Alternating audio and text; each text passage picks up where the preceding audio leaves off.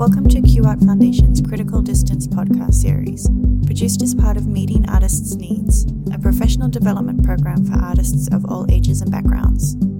Q Art Foundation's Meeting Artists' Needs program is generously supported by the Joan Mitchell Foundation.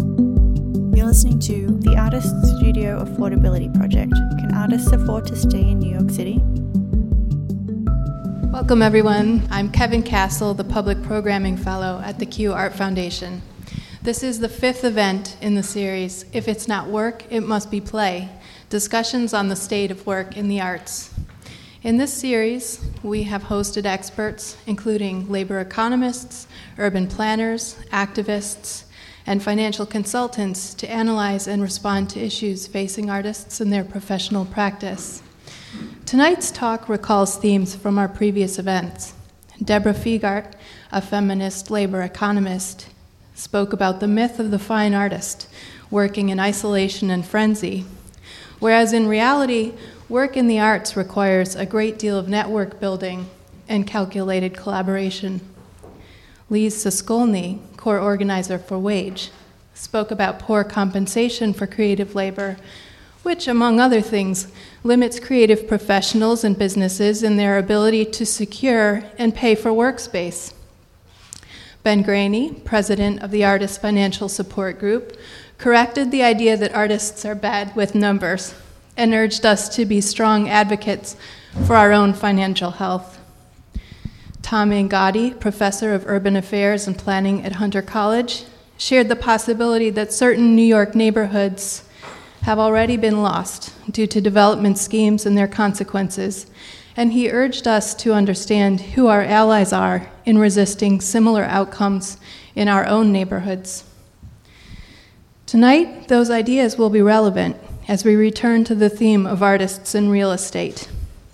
Artists are infamously linked to the process of neighborhood upheaval. Forced to search out inexpensive rent, artists seem to be one of the early components of an impending transition, a transition which ultimately results in the displacement or disadvantage of existing res- residents. A frequently used term for such displacement is gentrification. The term gentrification reflects the arrogance that can accompany opportunistic interest in a neighborhood, driven by geographic factors and numbers based motivations. The sentiment is carried forward through language about the place that nullifies existing residents, such as there's nothing there or it's a blank slate. It's a kind of self interest that refuses to observe actual conditions and that only acknowledges the importance of particular signs and symbols of activity. It goes without saying the human networks that exist in a neighborhood before it has received extensive and financially motivated development are likely to be stronger and more complex than those where commercialization has progressed into a density of franchise operations. When small businesses are pushed out of an area, those networks are dispersed and lost. Others may form, but the cycle of displacement continues and the gentrifiers are themselves gentrified as long as this movement is supported by the market, until, at last, the most unshakable commercial occupants of the neighborhood are those which operate from remote centers and have little human investment in the place. This may sound extreme, but this is what's happening, and it's happening at a fast pace. How do we, as residents, as practicing creative professionals, hang on to our place in our neighborhood, in our borough? Can artists afford to stay in New York? Our guests tonight are the Artist Studio Affordability Project, activists who are working steadfastly to stabilize studio and workspace access for artists in New York City. They will share their perspective on the problem, their advocacy work, help us identify our allies in this fight, and inform us about recent legislative efforts to impede the cycle of upheaval. We'll have a roundtable conversation, and approximately one hour from now, we will invite questions from the audience. Please join me in welcoming the Artist Studio Affordability Project.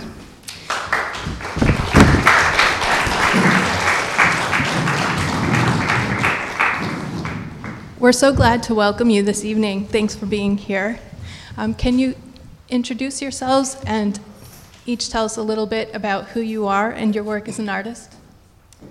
My name is Jenny Dubnow, and I grew up in New York, um, in Washington Heights, and uh, I make figurative paintings and have for many, many years.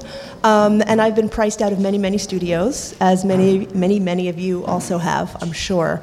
Um, I had a studio in Greenpoint. Well, I had studios before that too, but most recently I was priced out of Greenpoint, where I'd been for quite a few years, and I'm in Long Island City now.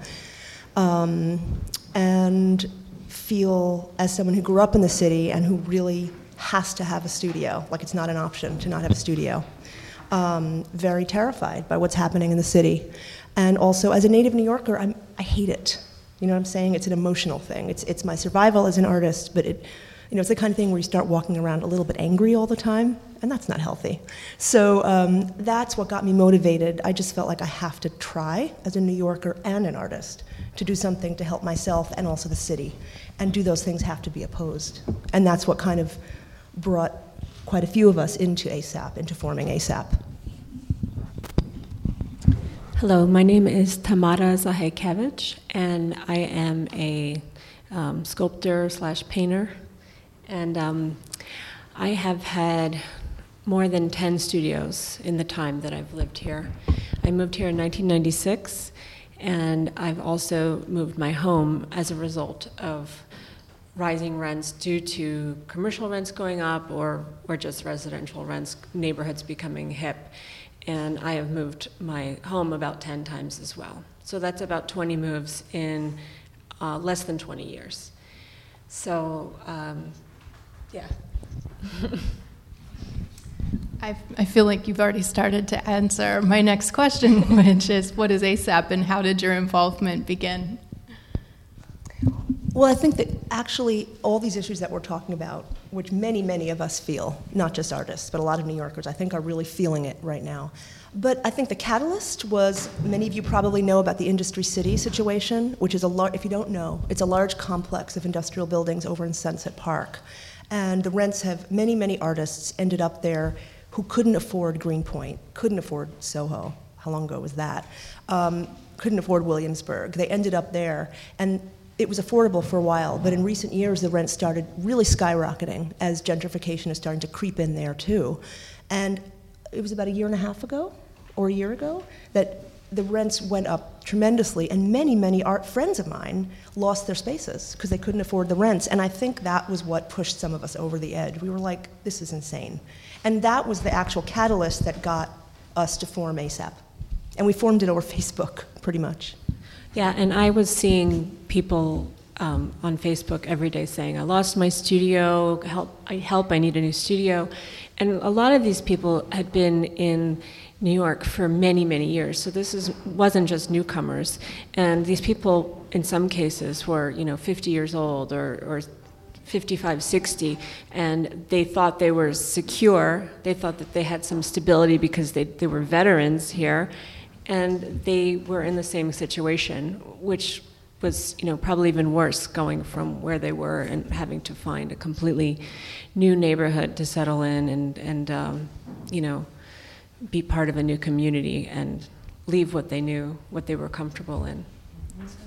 I think an important point too in, in finding that new neighborhood and, and being forced to move um, is the expense involved. This is a serious um, issue both personally and um, for a small business to relocate itself. Um, the, the mission statement of ASAP points to the fact that as gentrification spreads, we are priced out of neighborhood after neighborhood, and as your personal stories also alluded to, and that most working artists cannot afford the city's exponentially increasing studio rents. Um, hasn't the cycle of displacement or people being pushed out and priced out of neighborhood after neighborhood been part of New York's history for hundreds of years? Um, that is something that comes up all the time when I tell people about what's going on, and they say, "Oh, this has been going on forever," and it has been going on, but we're at a critical point. There's nowhere to go. Uh, you don't, you know, once in a while someone will say, "Oh, well, we can move to East Flatbush," and then something happened with us, which is what we realized that we are we're agents of, of this change, of this displacement that's happening, and I don't think any of us want to be complicit in that. So we have to change the way we are. If we go to Newburgh, you know, I don't know how long it'll take, or Detroit, it's going to be the same thing. So let's make it work where we are right now. Um, I, I, I, just, um, I just want, I wanted to, um, sorry. yeah, I mean, the thing is that there are also many people who lose their homes because we start the cycle and then speculators and developers follow us and then these people who are invisible to a lot of us are completely displaced. And I just don't think any of us want to keep doing that. Yeah, I totally agree with all that. I think another thing that I don't really know if this has ever happened before, but you guys probably noticed this too. It seems like a, almost a global phenomenon, at least in the quote, first developed or first world, that all the major cities are starting to become unaffordable except for the 1%. Like I've read a lot of articles about London.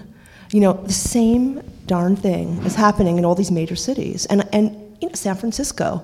I mean, it's happening over and over. Seattle. You know, it's like Paris. I mean, like poor people are pushed out to the margins. So it's like, I don't really know, I'm not a historian, but I don't really remember reading about that becoming the phenomenon that it seems to be right now. There's, in cities, there's always been really rich neighborhoods, middle class neighborhoods, and really poor neighborhoods. And right now, it seems like they're, they're, they're going to start gentrifying East New York. Like, where are the poor people supposed to go and where are the artists supposed to go? I mean, I, I really wonder. A friend of mine, Neil deMause, who's an amazing journalist who writes about city issues and class, wrote an article basically asking the question because Bush, Bushwick is being so gentrified, and so many Puerto Rican people who've lived there for years and families ha- can't be there, they can't stay there. Where are they all going? And no one knows, but just no one's done a study, he said.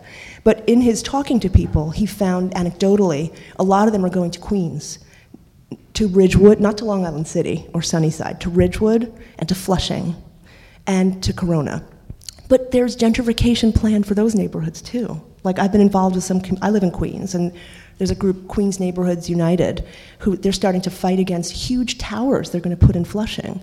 It's almost like we're at a point that I don't know if we've ever been at this point before, where soon I just don't know where people are going to go. I mean, I worry that there's going to be a tremendous spike in homelessness because if there's no more neighborhoods for anyone to go to, you know, we're not leaving the city. Some of us probably will, but I, I agree with what Tamara said. I think that we need to really make a stand now and save our city because it's our home. So.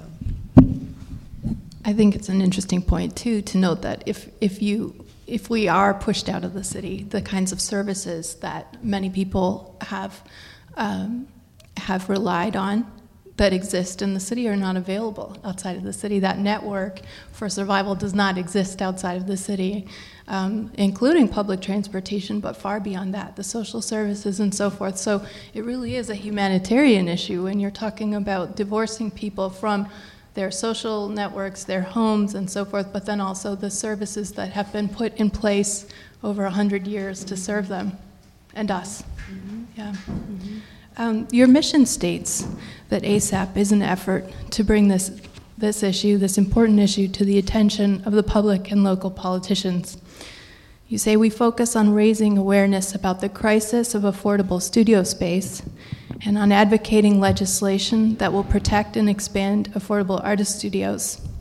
What are some of the legislative initiatives that you are supporting or working on? Um, well, uh, the main thing that we've been working on is a bill that's in this in uh, committee in the city council right now called the Small Business Job Survival Act, which is really a horrible mouthful. But um, that bill's been kicking around in some form since the 1980s, And it was first introduced by Ruth Messinger. I don't know if any of you guys are familiar with her. Um, and basically, the real estate uh, industry kicked it back every single time. And they may do so again now. They're very strong and they're very against it.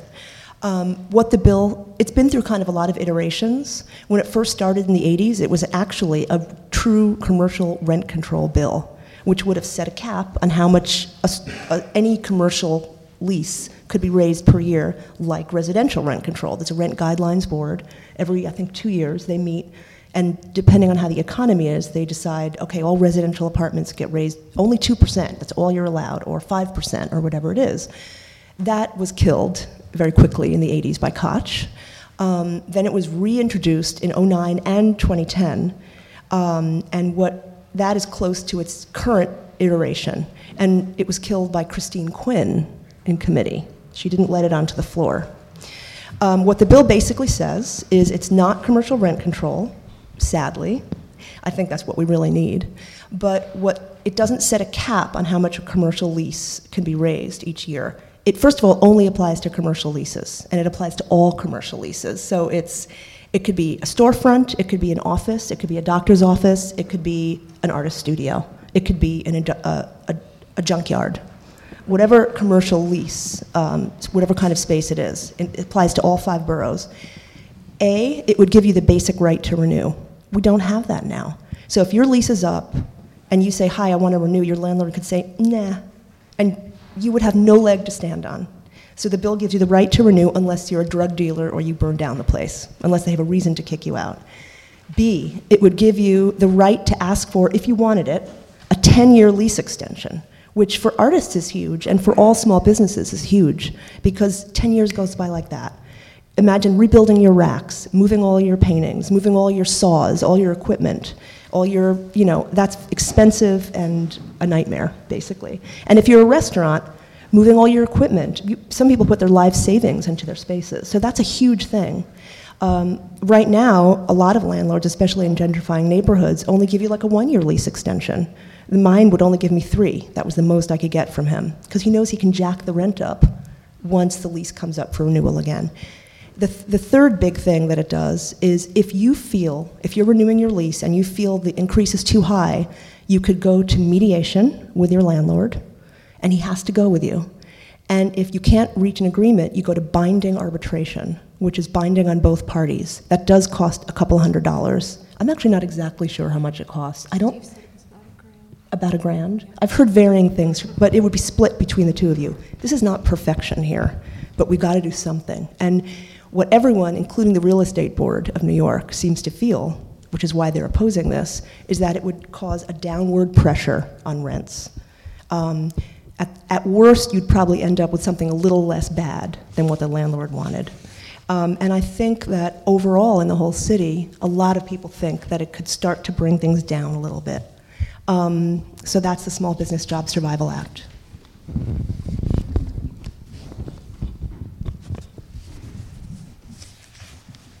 I think that um, you've already answered my next question as well. What, what does this have to do with artists? So you're saying that actually this would control all commercial rents, and that would extend to artist studios as well.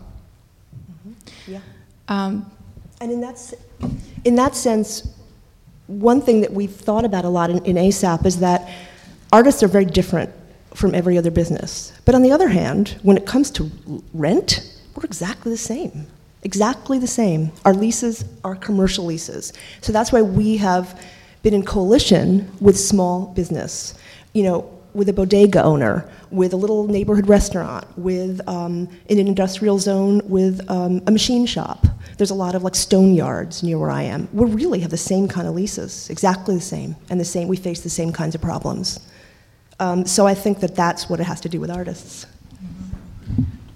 So the real estate board is opposed to this because they feel that there would be a downward pressure on rents. You said. Um, has there been any kind of commercial rent regulation in the past in New York City? Mm-hmm. We kind of divvied up stuff between Tamara and I, so this is, this is my area, and soon she'll be talking more. uh, yes, um, from 19, this is something I learned via Google.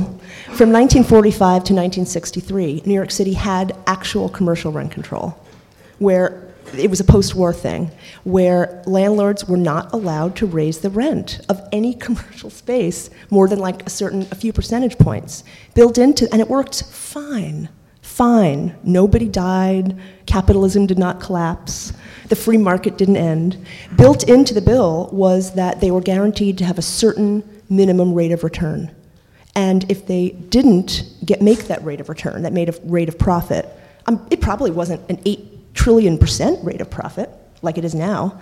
But if they didn't make that, then could, there could be an exception. And what the person who wrote this bill told me, and I don't know if it's true, but he said that there was never any landlord who, even with rent control, had to say, I didn't make enough profit. I mean, right now, commercial landlords make so much profit. I mean, did you guys read about Pearl River Mart? Remember Pearl River Mart? Gone. They were paying $100,000 a month for three stories. Do you know how much their rent was raised to? 500,000 a month. There is no, it's, it's, it's a speculative environment right now, and that's an extreme example. But, you know, for commercial spaces, for my building, what does my landlord do? This, you know, it's a decrepit building. They don't do much. They make so much money. And it's right now when people talk about the free market, and we've heard that a lot this is anti free market. Well, what about the vast majority of businesses, including artists? Don't we count? Like it's a very distorted market. And the people who are making out well are the landlords, not the vast majority of businesses trying to survive. And also, small businesses employ so many people, and when they when they have to close up, so many families suffer. This sounds like a really, uh, really limited sort of um, regulation for commercial rents in comparison to actually having a rent control, commercial rent control situation. What, what is, it sounds great, what's the problem here? With commercial rent control? What's the problem with the, um, this new act, since it is a, it, certainly a scaled down version yeah. of, of any right. kind of? I mean, to me, that when I first read about this, I was like, well, that's good, but we need so much more. But I'm realizing that even this, the pushback, you just wouldn't believe it, because we've been doing a lot of lobbying of, of council members and talking to a lot of people. And the fear of the real estate board, which is the, uh, the real estate board of New York, otherwise known as REBNY, um, they, they hate this bill so much. And if this bill starts to pick up speed, which it may or may not, you're going to see them come out with huge talk, million dollar ad campaign talking points because they're terrified about this which to me means, well, maybe it is better than I thought. um, because if they're scared, that means they agree with us that it will probably bring commercial rents down. Um, we've met with a lot of council members. I would say one of them in particular, and I'll name him uh, Van Bramer, Jimmy Van Bramer. Uh, he thinks this is anti free market. He's, he's supposedly the big arts city council member. We'll come back to that later. Um, what we've heard more than that is that, oh, this, can't, this isn't legal. It's, there are legal problems with it. That's the big thing. It's very vague what the legal problems are. In 09, this was vetted to death. There were hearings on the legality of it. We have, I have a transcript, which is boring to read, which I forced myself to read, about the back and forth with all the city council lawyers and all the other lawyers about is it legal, is it not? No one's ever been able to really come up with a real legal problem with it. They all say that, it, that this can't be legal, but there's no concrete reason that they really give. I think what it, I think what it is is a REBNY talking point that they're repeating. The other thing I'll say is that during the whole time when we had actual rent control, which this is so much more mild than, um, it was ch- that that was challenged in court many times. It always lost. Courts always said with actual commercial rent control that no, it's legal. So if that's legal, if that was legal, I don't see what's illegal about forcing something to go to arbitration. Many, many contracts go to arbitration. So, again, I'm not a lawyer, but I, I, have a big suspicion about the whole illegal aspect, and I've never been able to get anything more than just a vague, it's illegal response. And if I do, I'll, I'll let you guys know. You know. So, you mentioned that there's a question about its legality. Um, it might be in opposition to the free market. Are there any other reasons that um, council members have come out against the bill? Nothing in particular, but many of the people who are not supporting the bill at the moment have supported the bill in the past, such as Melissa Mark Viverito, who's the current speaker. She supported this bill several years ago. Mayor de Blasio supported this bill when he was a council member.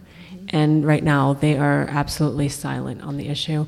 And the Progressive Caucus, who is allied w- with Melissa Mark Viverito, have also not uh, signed on to this bill. And we don't know why. So. And, and there, there are a lot of, we have 19 council members supporting it right now. Um, we also have Letitia James supporting it, who is the, bur- the borough president? No. Is she the borough president? No. She's the public advocate. Advocate. I, I'm still learning these terms. Um, she's actually a tie-breaking vote in the city council, I'm pretty sure. Kind of like, is it the, the oh, I, I'm not going to go there with civics because I'm not going to do well with it. But um, she supports it. And we do have people, there are progressive, members of the Progressive Caucus who individually do support it. So it's not like none of them do. But, um, and 19 is a pretty nice number. The thing is, we need at least 26 for it to pass. And it would be great to have a more comfortable margin. I think 36 is veto proof, although would de Blasio veto this? I, I don't know. Our struggle now is to bring it to the floor, but there's no point in bringing it to the floor until we have enough votes to pass it on the floor. So, Can we call out names as well as geographic areas? We have um, Van Bramer, you mentioned. yeah, like some of the, help me here. Yeah, but, sure. But I think um, some of the ones that we really would love to get on board, and lo- we can talk about how you, how lobbying and how it's really fun and easy, and you can all do it, and it, it actually has effects. Um, Carlos Menchaca from Sunset Park hasn't made a decision yet. Um, he is on the Small Business Committee, so that's particularly important. That's where the bill is sitting. Robert Cornegy is the head of the Small Business Committee.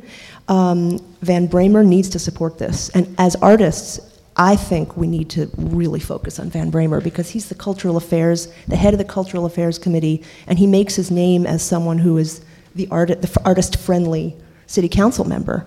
Um, and I, th- I think he also wants to be mayor honestly. Brad Lander is another one. Progressive. He also wants to be mayor. I think we're, we're learning that the, the higher their ambitions go, the less they're willing to take a stand on something controversial. So Melissa Mark Viverito is now speaker. When she was a mere city council member, she supported the bill. Now she's just not answering. So that's been interesting. Yeah, and Brooklyn really needs to catch up. Manhattan right now has um, all city council members except one are supporting the bill. So we need to get Brooklyn up to speed. And um, so, yeah, if anybody lives in Carlos Menchaca's area, we there is inform. You can see the bill. You could see who signed it, who signed on to it. And I'm trying to think of what other neighborhoods. Oh. Reynoso. Oh, Reynoso. Yeah. Antonio Reynoso, Bushwick. Yes. Um, S- Stephen Levin in Williamsburg, um, Greenpoint supports it. So, you know, that's the other thing. If your council member supports it, send them a message saying thank you so much, because they need to be buttressed. Because if this bill does come to a vote, the ones who support it are going to get a lot of pressure to drop out. So they need to be hearing from their constituents.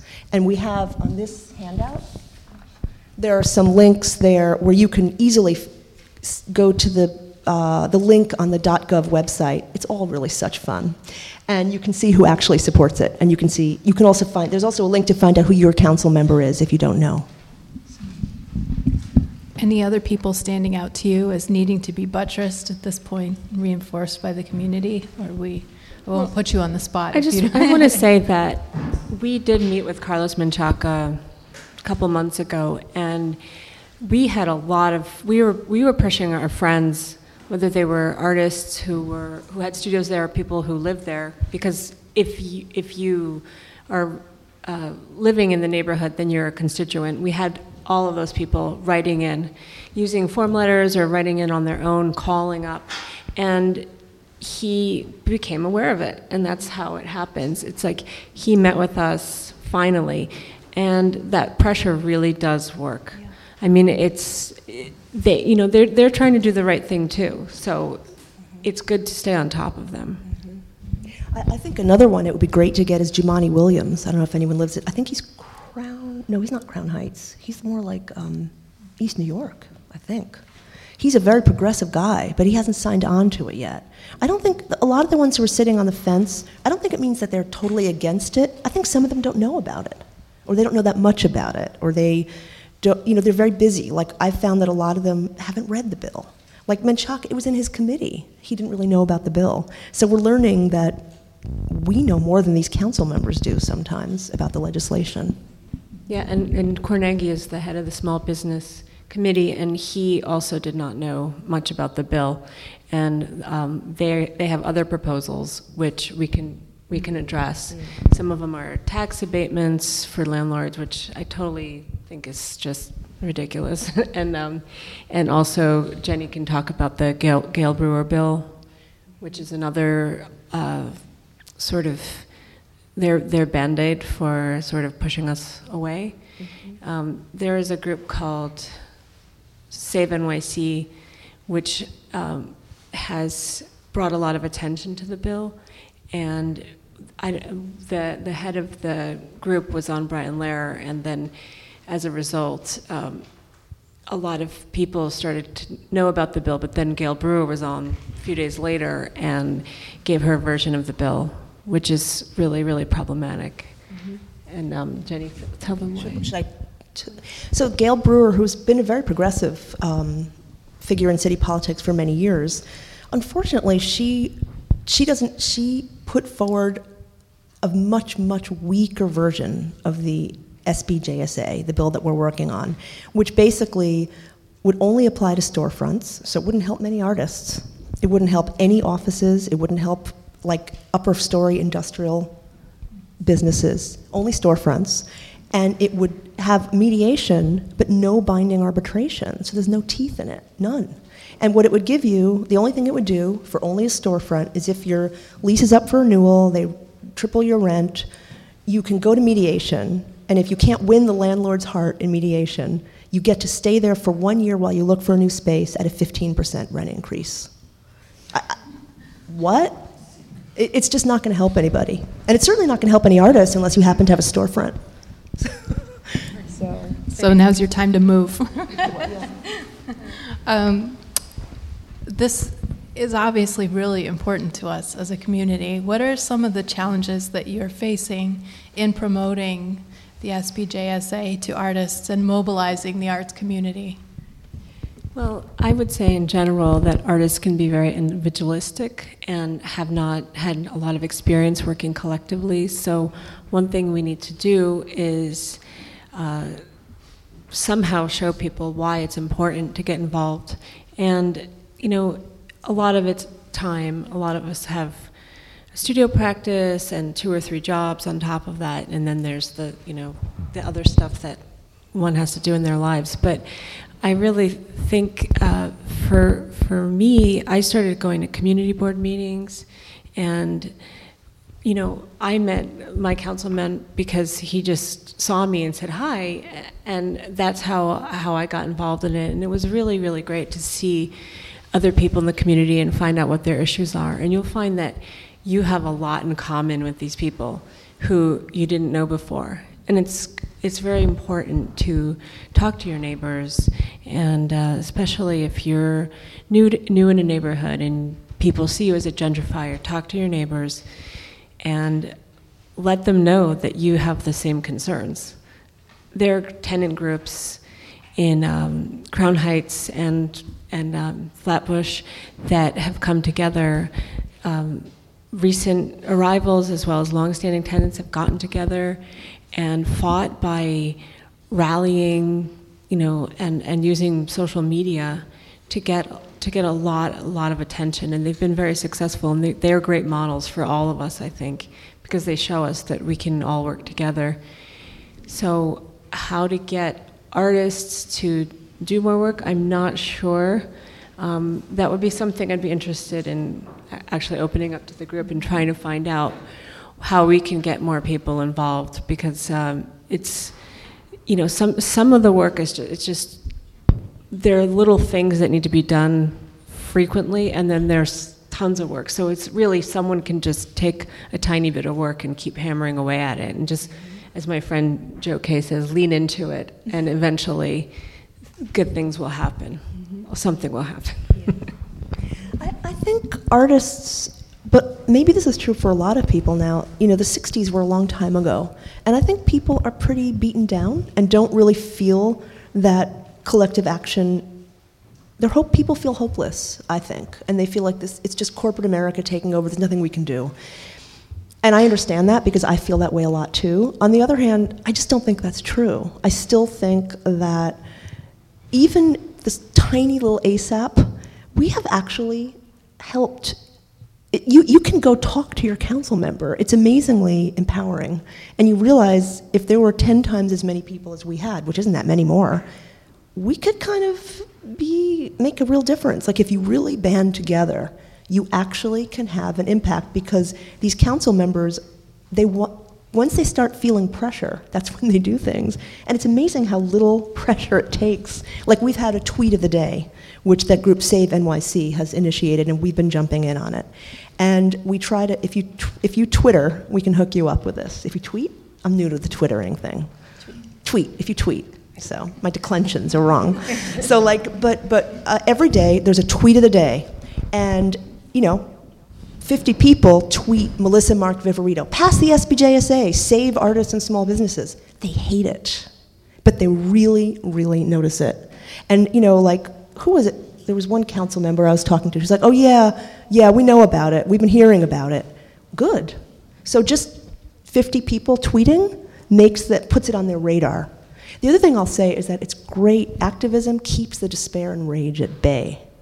I swear to you, it does. It makes you feel better. It makes you happier, happier and healthier person, because you're actually doing something with the horrible darkness, the feelings that are bubbling up in, in all of us. Or maybe that's just me, but I don't think it is. so this is good for your health. Yes. you should get involved right now for your health. um, so you've mentioned a few strategies that, that you've worked with. I, I'd like to mention. Um, the, the social media presence that you have for two people is really unbelievable. Well, it's a little more than two people, but much more. yeah. Yeah. So there are other people helping. That's good because yeah. like I don't think they ever sleep. and it comes and goes. Sometimes mm-hmm. we're more active, and then you know. Uh, there's so many other groups too that we've been forming coalitions with, and that's mm-hmm. been really exciting because we get to take part in things like rallies and and um, so, you know just supporting. Like Jenny went to Jenny and Dexter, who is part of ASAP as well, went to a uh, vigil for a tenant that was being evicted in Bushwick, mm-hmm. right? And um, there were a lot of other groups there as well. Mm-hmm. Yeah, that, that was, I mean, I think ASAP, pulling back a little, our, our approach is, is there are other groups who do things like collectively buy buildings for artists and stuff like that. Our approach is more policy and legislative, and also really starting to think about how we as artists have been often used as a wedge to try to, to get gentrification rolling in so many neighborhoods. And to, with that in mind, we're feeling like forming coalitions with small business, which we're doing, seeing the commonality there, and also with community tenants groups who are fighting gentrification. And there's a lot of stuff bubbling up around the city now, a lot.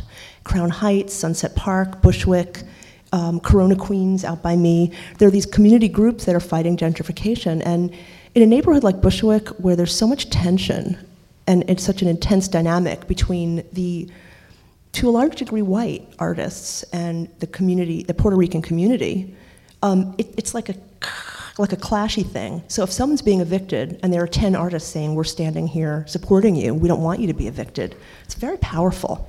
And I think that at ASAP, we're, we're thinking that the more we do that kind of thing, the better. Because we're really all in the same boat in a certain way. There's something I want to come back to.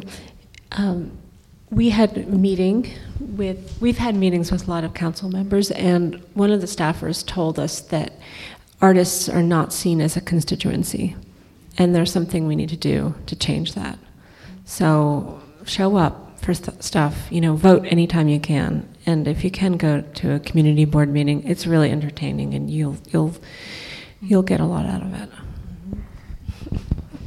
Um, I love that. I, what what needs to happen next? I guess I'm asking like who are who are the allies that you'd like to mention at this point? Um, obviously, we want to stay in touch with you, and you're always putting out information about what needs to happen. But um, as we're thinking about it right now, who are the major allies that you'd like to bring attention to, and what are some of the steps that we could individually take or collectively take, take that you'd like to, to mention at this point also? You mean allies like council member allies or any kind of allies? Any kind of Oh, allies. You've already mentioned quite a few, I think, like with the Save NYC and, um, and so forth, but.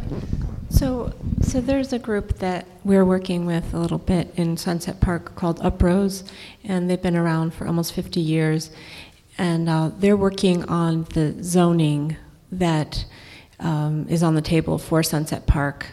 There is, it's it's going to take about two years, but Industry City wants to rezone a part of the waterfront and build a hotel there, and that will just really change the um, fabric of the neighborhood for the worse, in my opinion.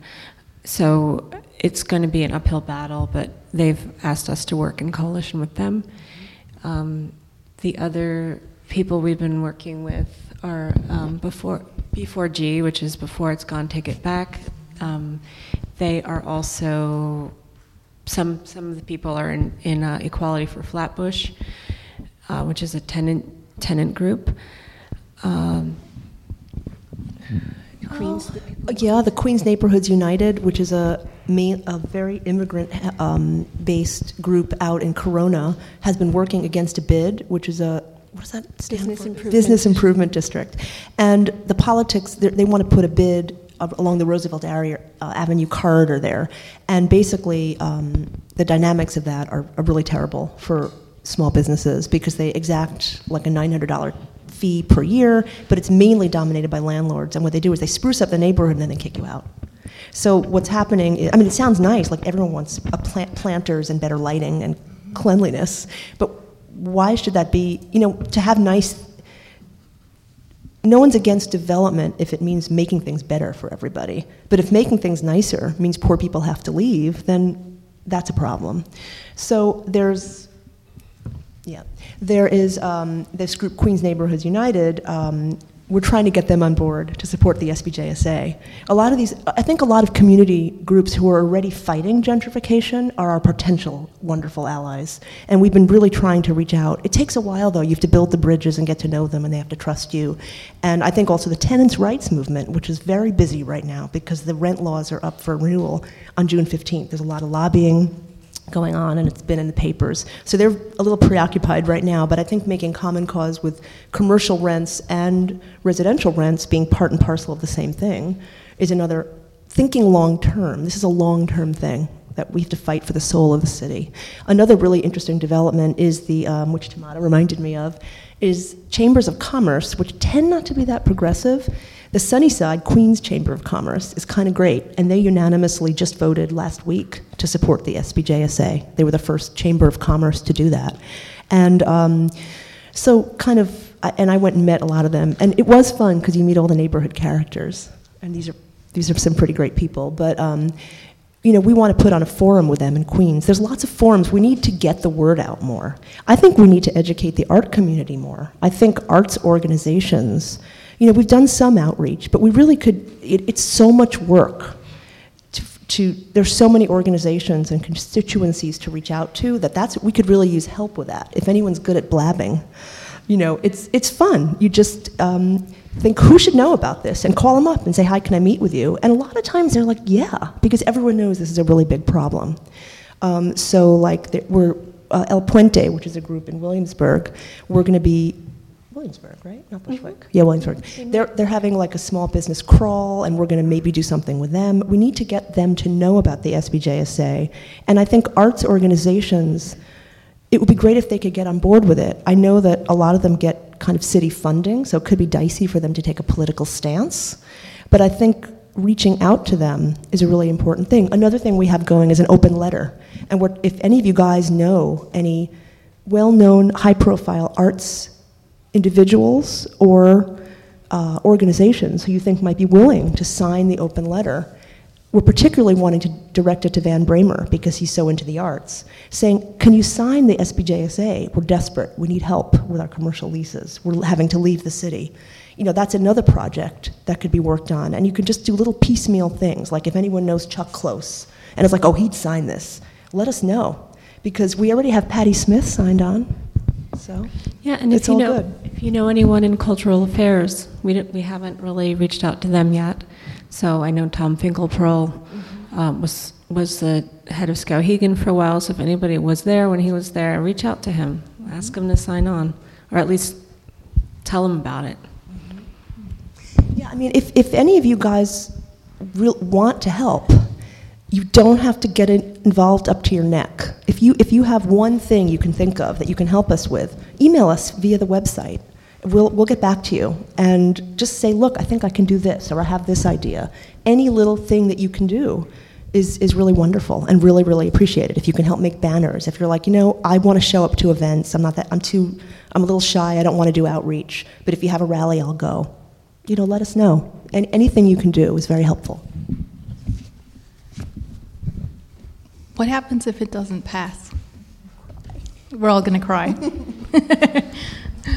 I don't think about that. I just think that we have to keep standing for what we believe in. I think that's really important. yeah. Well, well, another idea, and I don't know the legality of it, but someone else, there's another group called Take Back NYC. And one of the leaders of that group was like, look, if this doesn't pass, we should look into getting a referendum. I don't think that's very common in New York. You need a lot of signatures to get it onto the ballot. But, you know, I really think the vast majority of New Yorkers would agree that commercial businesses the empty storefronts and the loss of your neighborhood pharmacy and the loss of artists is something that I think is in the forefront of people's minds because they see it in their neighborhood every day. So I, th- I think we could get the signatures. It would be a big effort. You know, I think the other thing is, I- also think of this as a long term battle for the city. And personally, even if this does pass, I, I want to keep working for commercial rent control again. But, you know, that's a very, very uphill battle. But I think that there's a, it's, it's a long term thing. It might not pass right now, but maybe it would pass next year, you know. You, um, just a few moments ago, referenced business improvement districts and different ways of classifying or categorizing an, an area. Um, I was wondering if you could talk a little bit about industrial zoning, because I know that's an area of interest for you, and what that has to do with artists. Well, I can say that this is not an area um, where I'm an expert, but the, the, there are a couple things I do know. Is if you change the zoning and it becomes um, mixed use, then it's going going to skew towards residential, which means that that uh, rents will go up and people won't have places to work. That's basically the very watered down version of what I know. Um, Well, actually, it's interesting. Um, I don't know if you guys stopped by the um, literature table, but there's an incredibly interesting um, printout of a city council report about zoning issues in New York City. And um, I'm sure you guys have noticed that in a lot of areas that are industri- actually industrially zoned, you're allowed to put in restaurants, uh, nightclubs, hotels, and those kinds of commercial. The, the, that's, it's a very loose rule, and those kinds of commercial establishments cause an upward pressure on the rents that a machine shop, an artist, a stone yard cannot afford to pay. As well, a very important thing is that manufacturing jobs, on average, pay literally twice as much. They pay on average $50,000 a year and do not necessarily require a high level of education. So it's a wonderful, these are good jobs.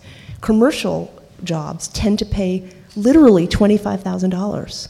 So you're letting these, like in Long Island City, where my studio is, these goddamn hotels are like sprouting up like toxic mushrooms. And interesting, another thing I learned from this report, which I really found surprising, is that in the last seven or eight years, believe it or not, there's actually been a resurgence in manufacturing. Not a huge one, but a steady resurgence in New York City where there are manufacturers who do need to be here, who are trying to find places to open their factory or their small business, and they can't find rent they can afford. They want to employ New Yorkers, but the upward pressure on these manufacturing zones is a real disaster for commercial rents, and that's what's, one of the things that's causing the rent to skyrocket. And, and so th- I think there's, I don't, I'm still learning about it, but there's a little bit of a battle forming now in the city where the EDC, the Economic Development Corporation, which I think is the New York City kind of uh, development people, um, are proposing, and uh, some of those guys are holdovers from the Bloomberg era. One of them is fortunately about to quit. But they're recommending really starting to chip away at the industrial, industrial zones. And I think there's a little battle forming because the city council is a little more progressive and they're pushing back against it. So we might start hearing more about this, but they're trying to tighten up the zoning regulations. So maybe you can't put 20 hotels. Maybe you have part of the zoning where you just can't put any hotels. I think there's one, in, one industrial zoning category, which is a very small one, where you really can't put a hotel. But in most of the industrially zoned areas, you can. And um, so, anyway, I think we might start hearing more about this as an issue. And obviously, for artists, um, m- probably most of us have our spaces in industrially zoned areas. I think. I, that's anecdotal, but I have a feeling that that's probably true. So, preserving those zones is very crucial for us because the rents tend to be lower where it's more industrially zoned. We also have to stop complaining about noise and smell. I mean, you know, not like total dioxin toxins, but I, I, have gotten to the point where, like, if there's a lot of noise or something that's a little bad, I'm like, don't say anything, Jenny, don't say anything, because it's precious to keep these working zones in the city. There was recently publicity too about a hotel going into Sunset Park, right? And that was part of the the turnover there. Yeah. Um, I'm not sure if you have anything more that you'd like to bring up about that, but are there, if not, are there other issues um, that you're concerned about that, that you'd like us to be aware of? And if not, I'd like to open it up for comments from the audience, if that's okay. Um, if it's all right with everyone here, I'll moderate that only because I'll repeat the question roughly into the microphone and it will be captured for the recording, which will be made available via a podcast.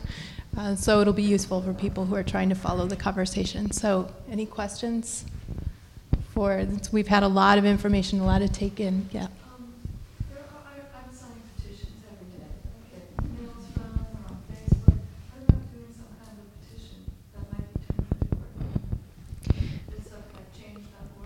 We currently have a petition. Oh, I'm sorry. Well, you, you want to? No, you go ahead. You go ahead. Just summarize it. Go ahead. Okay. So we've been asked um, if we have a petition going, and we actually do. Um, there is on this flyer here, the one with the big bold lettering. Um, it's the second thing that you can do, and there is a, a link for that.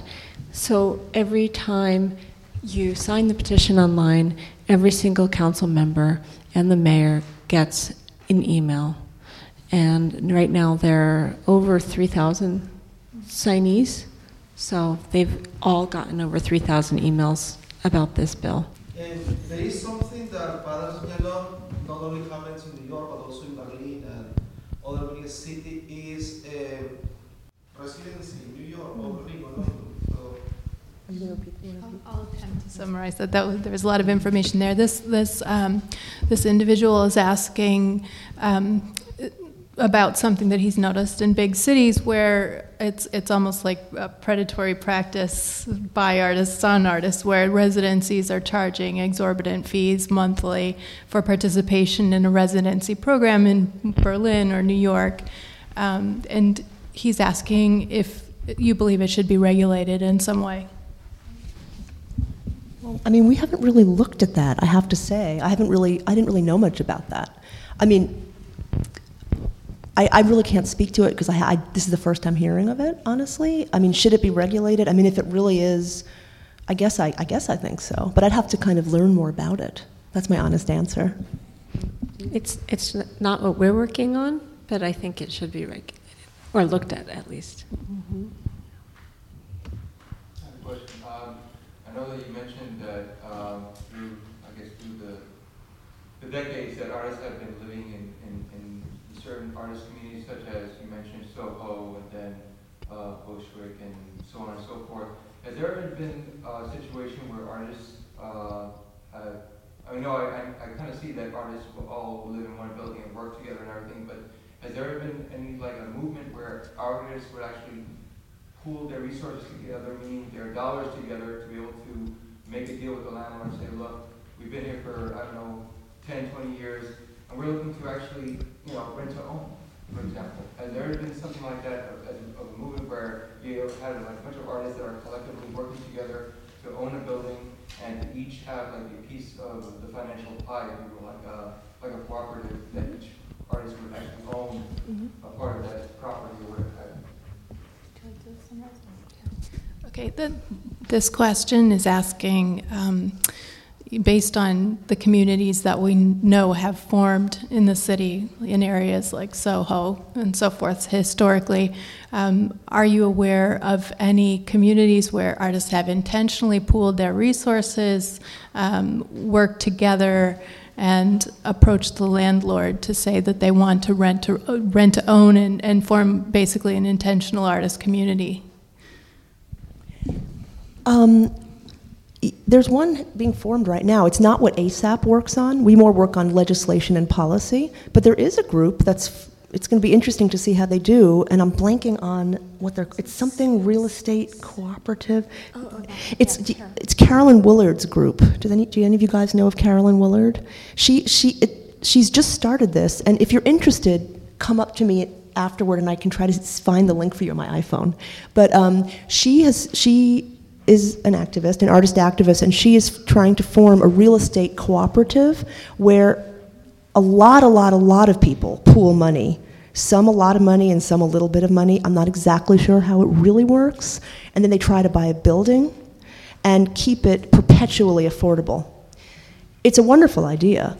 Oh, the Cooper Square Committee. It has happened, but that's not specifically artists. That was a group of neighborhood people on the Lower East Side who, or maybe it's- actually the East Village, who spent years, years pooling their resources and they bought quite a bit of real estate and they kept it perpetually affordable for community people. It's housing.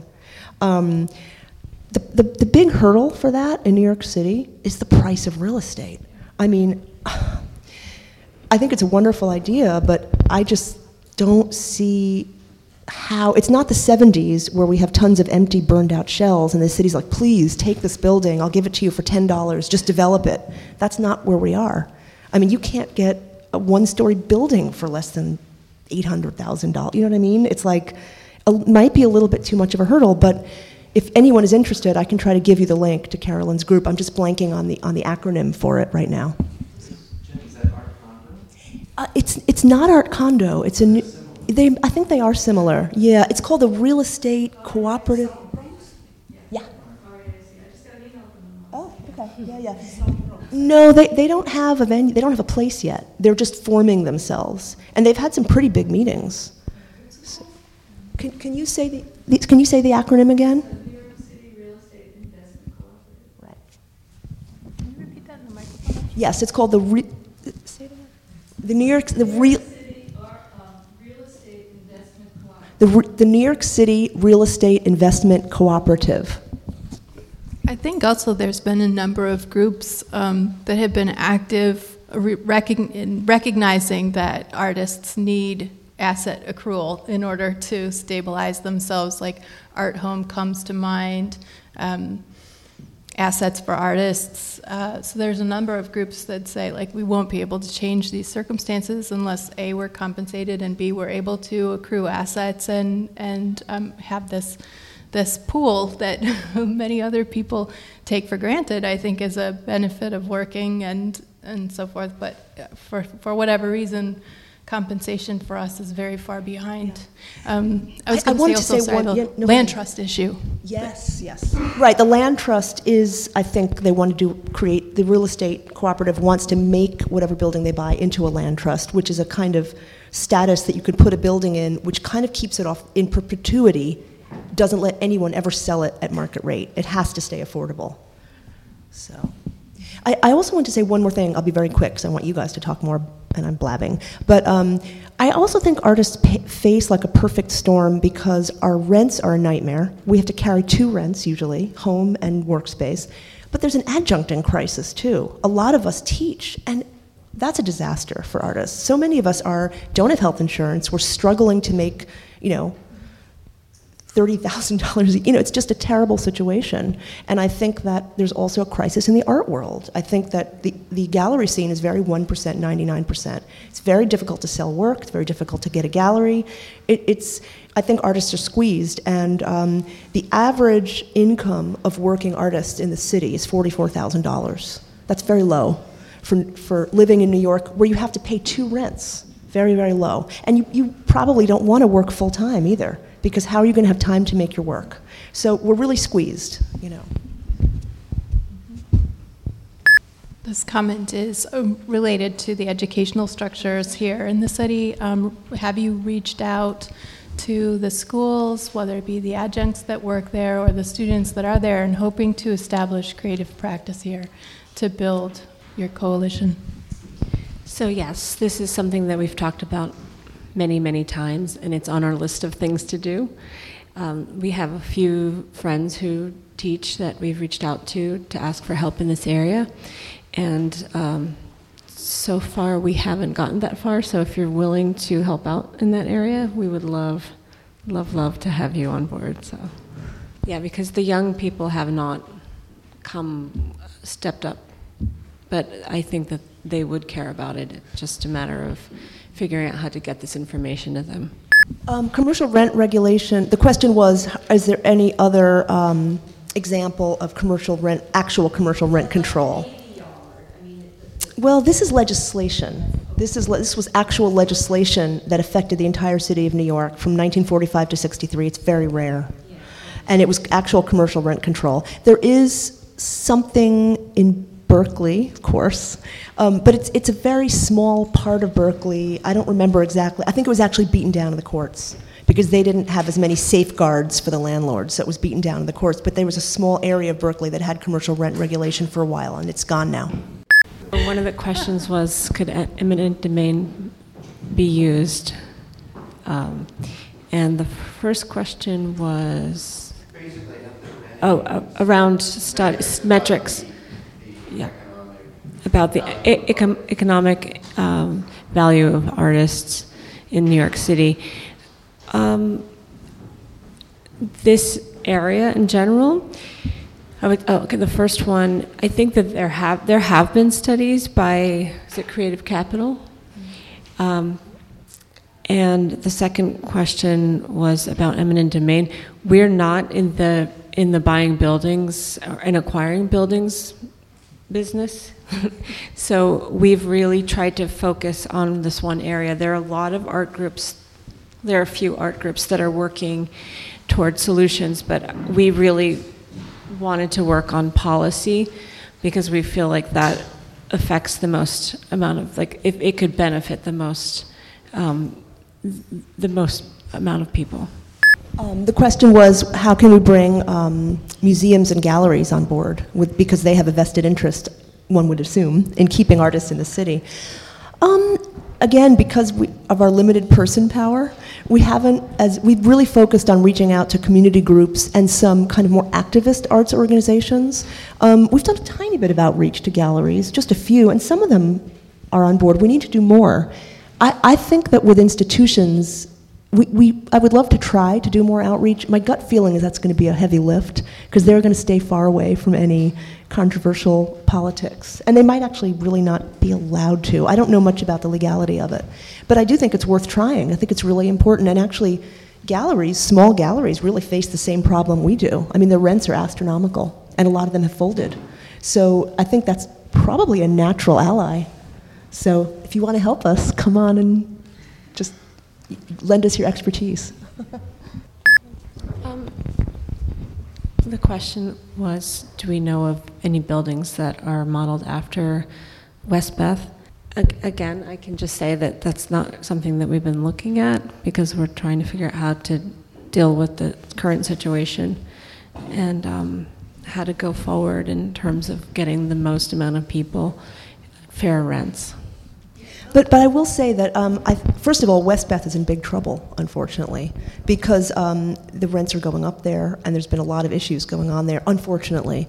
But I think there are fewer and fewer of those buildings because it has to be paid for somehow. Where does the subsidy come from? There's, there's not, this is a speculative bubble we're living in. These buildings are worth so much money that, you know, who's going to do that? A foundation? I mean, there are a few foundations, but it's going to be few and far between. I don't think that's our answer. And I'll say one more really interesting thing, which I'm glad you brought this up.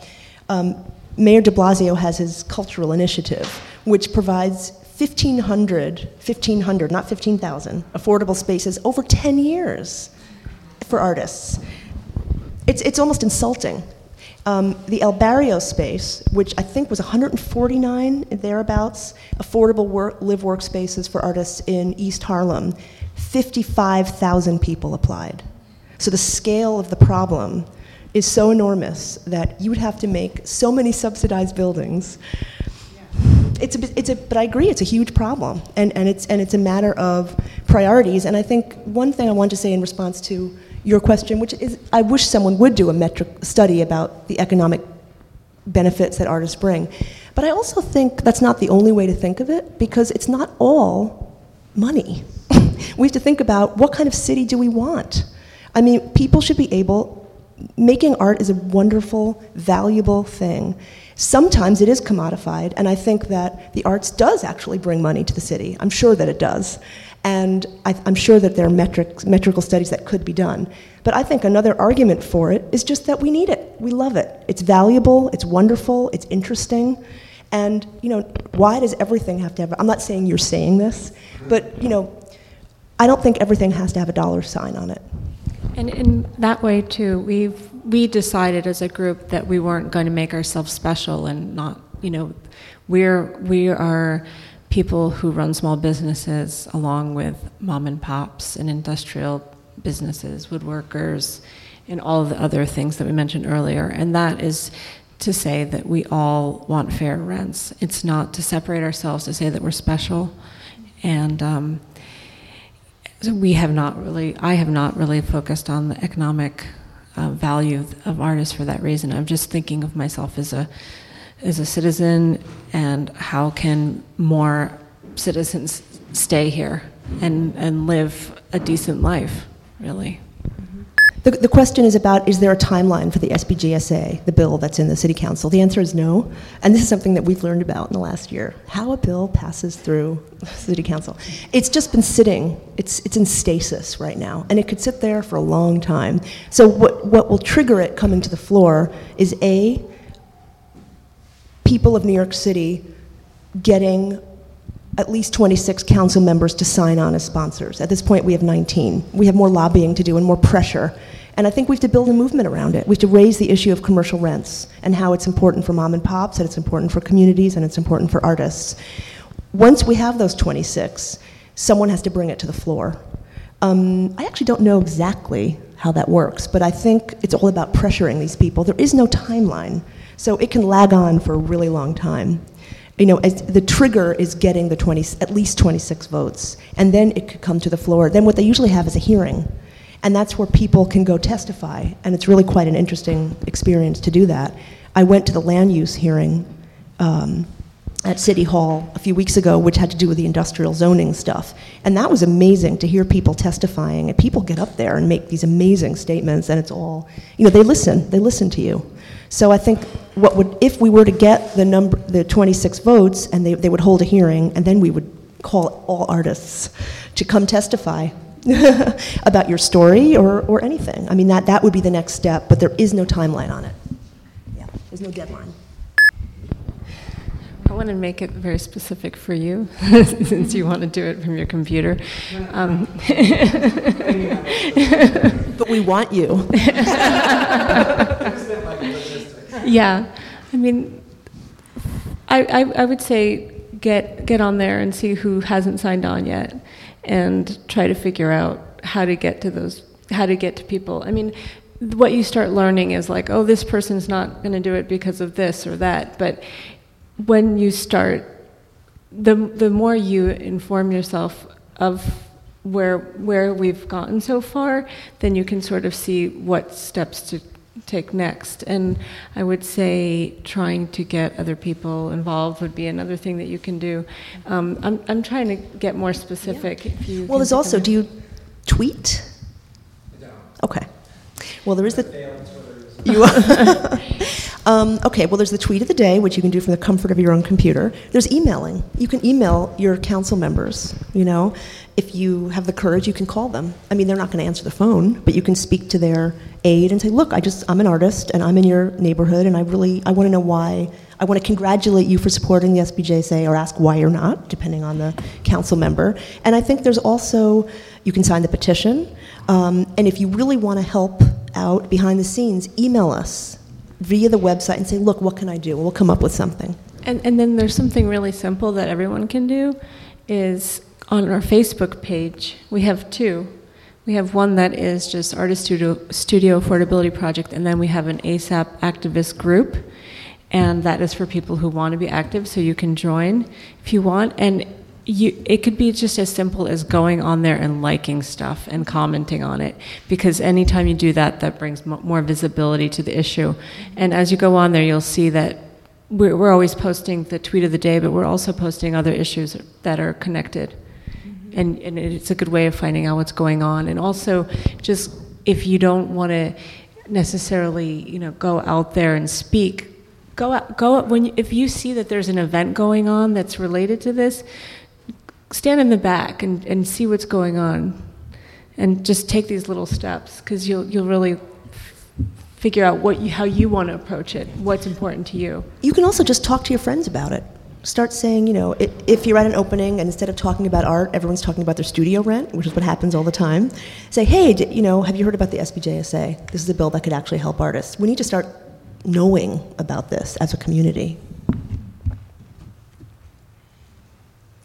you have a letter or something on your website, um, like an information letter that could be like slipped in, in office mailboxes to, because, I'm, I'm asking because the building where I work, this horrible landlord is jacking up everybody's rents. And mostly everybody in the building, they're all small businesses, and I mean business businesses, you know, like psychiatrists and accountants, and they're all getting kicked out. And you know, they might be willing to sign the petition if they had something, you know, I can't phone them, I don't know their phone numbers, but they do have mailboxes, and I could go around the building and put things in, in, in, in their mailboxes, you know, slots in the doors. Yeah, um, there are a group of people we know that actually do that. They like they'll take flyers, sometimes stuff that we even have on our site, and just print it out and put it under doors. And I mean, I think this this form here is specifically for artists, but there may be something that is just about. Businesses to begin to engage small businesses who will, they're, they're losing as well, and they, you know, if you're looking Yeah. to broaden your support. I think that's a great are idea, of maybe people like like give yours. printable literature that's Mhm. down That on the is a great idea, actually. you know, for, for businesses that aren't necessarily tech savvy, that you can just look Yeah, at the just door.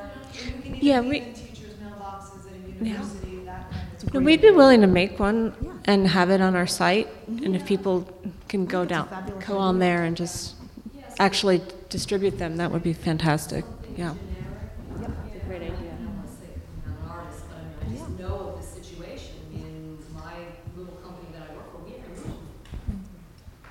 It's a Something really that's- wonderful idea. that I can, because I work at our high school, and I I have access to twenty-five art teachers. And I can just put a flyer like that. in front of Yeah. them. Yeah. Fabulous. Yeah. I thank you. That's very good. Another way we could start thinking about it too is when you're um, going to the local diner or you're getting your shoes repaired. You know, these places have to charge more and more and more and more for their services for a cup of coffee. And if they knew about this, um, you know, the, the rent is really the issue for all of them. Yeah. There, um, this group Take, Take Back NYC actually does have, maybe we can borrow their thing and put it on our website. I'm sure Ahmed would let us do it. But they, they have a wonderful little packet with, um, which they are asking people to distribute to small businesses, just to your local mom and pop, and you could do it with artists too, which has uh, petitions people can sign on paper, and then you can, the business can photograph it and send it to Ahmed, and he'll sit there and enter it in, which sounds like a nightmare, but there might have to be a better way. But there is also a generic flyer that he has. So I think that walking around and telling, if you have the energy, when you go buy your groceries, if you know that the people who own it and you chit chat with them, you're like, hey, do you know about this? And there's also these big orange and black Save NYC signs. Have you guys seen those around the city? There, that's the group Save NYC, but that is, has become associated with the SBJSA, and a lot of shops are starting to put them in their windows. Artists could do that too, although no one will see our windows probably. But um, you know, I think going if you have the energy to talk to your local merchants about this bill and hand them something, um, that's a wonderful, wonderful thing. So we will get something on our website soon that can be downloaded and printed. There's a bill called the Urstadt Law, which is a New York State only law, which says that basically New York City cannot decide its own rent control for apartments. It's incredible. So that's why there's all this focus on Albany. On June 15th, Albany gets to vote on our residential rent control. And Albany is dominated by Republicans and the quasi, Quasimodo, Cuomo.